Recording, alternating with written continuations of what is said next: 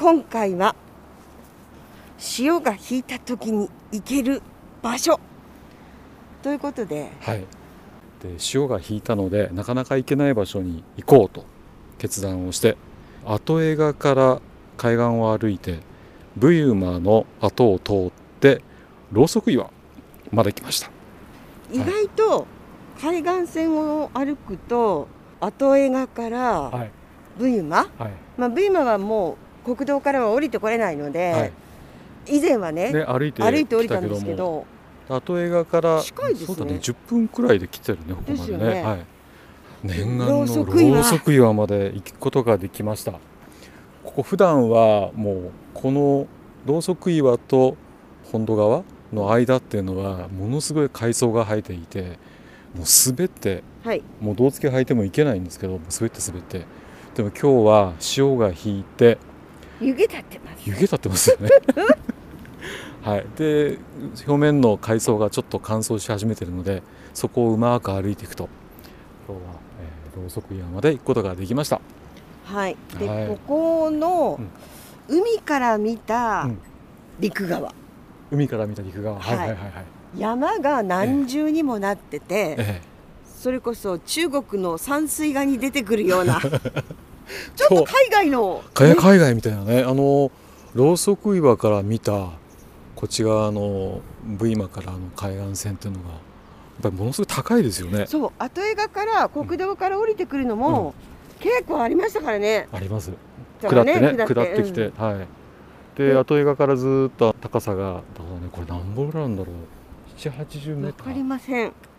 見上げるぐらい、見上げるぐらいですね。でこの、まあ、岩体作ってるのは塩味噌って言って全部塩味？全部塩味ですねこれ。あそうなの？厚さがはい。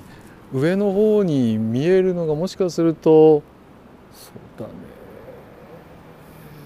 また変わるかもしれませんけど、変わるかもしれないけどまあ ここは塩味ですね。うん。はい、で前回、うん。桂恋うんのところのお話をしまして、はい、桂恋の東側。東側。ええ。普段は行けないとこですけど そこはもしかすると塩見じゃないかという話だったんですけどやっぱり違ったそうですね。ますね。あそこ湧別ですね、うん。はい、なので潮見が出てるのが岩見浜とそれから桂恋の間のあたりにちょっと出てくるんですよね。磯浜のところでよくカニとかね、うんうんうんうん。うん。はいはい。カニとかあとヤドカリとか、はいいっぱいいるところがあってその崖側のところ、まあ、結構落石してるんですけどあそこが潮見が一回出てくるんですね。そしてここまでない。ここもでここまでっていうかですねトマチ瀬のところまでが塩味噌出てこないんですよね。うんうんトマチ瀬から一気に塩味噌がどんどんどんどん厚くなっていってでここはもうほぼもう数十メーター全部塩味噌もう間もなくあの地名のついてる塩見は塩味塩味はこのろうそく屋の向こう側になるんでね。はい、だからここからもうずーっとその塩味のあたりまではこの塩味噌って言って、まあ、4,000万年以上昔にこの辺一帯が、この辺この辺の古い地層ね。ね。4,000万年とかの時代を数えていてで海の底だったっていう。うん。なので岩質見ると本当に泥が固まったなんかすべすべしたような感じのちょっと砂も入ってるんでねだ泥岩砂岩がこう堆積した海の底で堆積していった場所だったっていうのが分かりますよね。でここよく見ると丸い石みたい。ボコボコボコボコこれノジュールです。ノジュールって言って。すごいたくさんありはい、すごいいっぱい入ってます。だから多分海の中で堆積した何か核にして、うん。あの岩の中の成分がこう結晶していってね丸くなってってるんで、まあ、結晶って言葉は悪いかもしれないけどその一つの核を中心にして丸いものを作って、まあ、保護するような形になってね、その中心に何が入ってるかはわからないですけどさっきちょっと見てみたらね木の破片が入ってましたね。えだからもしかすると貝の化石とかが入ってるかもしれないので。えここねでも全然下普段海のとこですけど、はいはい。めちゃくちゃデコボコしてるんですけどここれ初めて見たんだけどでもこれも全部ノジュールですこれ。あ形はちょっと丸くないですけど。ほんとね。ここれこれ。あま丸いでしょ一つ一つあはい。そっか。で上が波で削られてるので表面平らになってるけどもともとはノジュールだと思います。でノジュールって意外と硬いのでノジュールの部分だけが残るんですよ。軽く叩いてみます？いや先生これ丸いのあって、丸いのが欠けてる。あった。これ入ってる。あこれ入ってるこれ木片入ってる木が。だからこれノジュール。でこれも全部ノジュールです。はあ何木が多いの？木が多いね。だからなんか流水かなんか流れ込んでいって。なんかこれなんてこう頭の上みたいだねこれ。これね海藻が上から 上からね生えてるから。てるから髪の毛のように見える。見えるあねこれもそうだね。でもこれ全部硬いんですこれ。い音の遠い。硬いでしょ、うん、そうですね。で周りの土はこうなんとなくこうここに来ると急に硬くなるのでノジュールが硬いからこうやってうん。ノジュールの部分だけが残っていってこのボコボコの。すごいボコボコですよ。はでねこことい、うん、ろうそく岩までってつながってたってことですか？これ。でろうそく岩のところとろうそく岩の下半分のこう黒っぽく見えるじゃないですか。ちょっとねあの線ありました。ありますでしょ？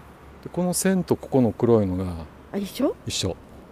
あただ途中でなんか断層かなんかあったりして崩れたりしながら行ったと思うんだけどとりあえず一つの流あれがあってねで波がなんかが削れながらこうあそこが離れちゃったんだ。だからあの桂恋のうん。とこと一緒ですね。一緒そう、うん。あの鳥たちが繁殖してる場所。だからこういうふうに出っ張るってことはなんだかんだこの辺が昔地質的に何かがあってで硬い部分が残っちゃってそしてああいうふうに形に残ったんじゃないかな。でもあれも昔はもっと高かったと思うんだよね、先ほど地元に住んでる方はい、にお話伺ったらだいぶもう形は変わったっておっしゃってましたね。だから残ってる写真とか見ても結構高いもっと高かったんろうそく。ですよね今ろうそく溶けちゃったもんねなんかね。上の方もほとんどないから。もう。ろうそくが溶けたろうそくね。でもここすごい地層ですよね。ここはい。来るまでも、これ全部でも先ほど歩いてきた後映画から、うん。ここのろうそく岩までっていうのは、ほぼ陸側はじゃあ塩味噌と思っていいんですか？そうですね塩味噌ですね。はい。で上の方が出っ張ってるとこがこれ結構危ないですよね。もうなんかねいつ崩れてきても おかしくないかなっていう感じはしますけど、うんでも全部泥岩ほぼ泥岩ですね。うん。はい。であと水もところどころからこの亀裂から湧き出してきたりして出てきてるけども。でもそれもまた面白い形をねうん。見せてて、で今そのろうそく岩を背にしてですね、え今北道の方を見てるんですけど、あそこ後江画と V マの間ぐらいのところにちょっとな斜めの地層がこうしましまに見えますけど、あれも塩味です。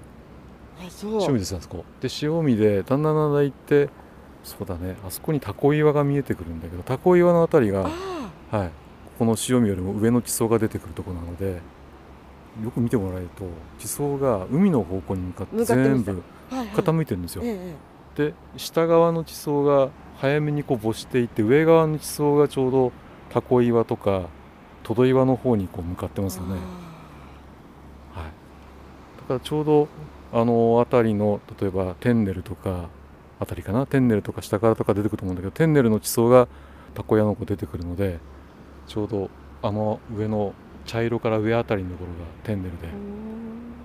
これなんとなく定規当てれば地層がつながるんじゃないかな、はあろうそく岩って、うん。さっき見た時光ってましたけど。中ね砂岩の中に入っているいろんなあのまあ砂岩ってもともとは岩石が砕けたものなので、え砕けたもののいろんな鉱物が見えてくる可能性もありますよね。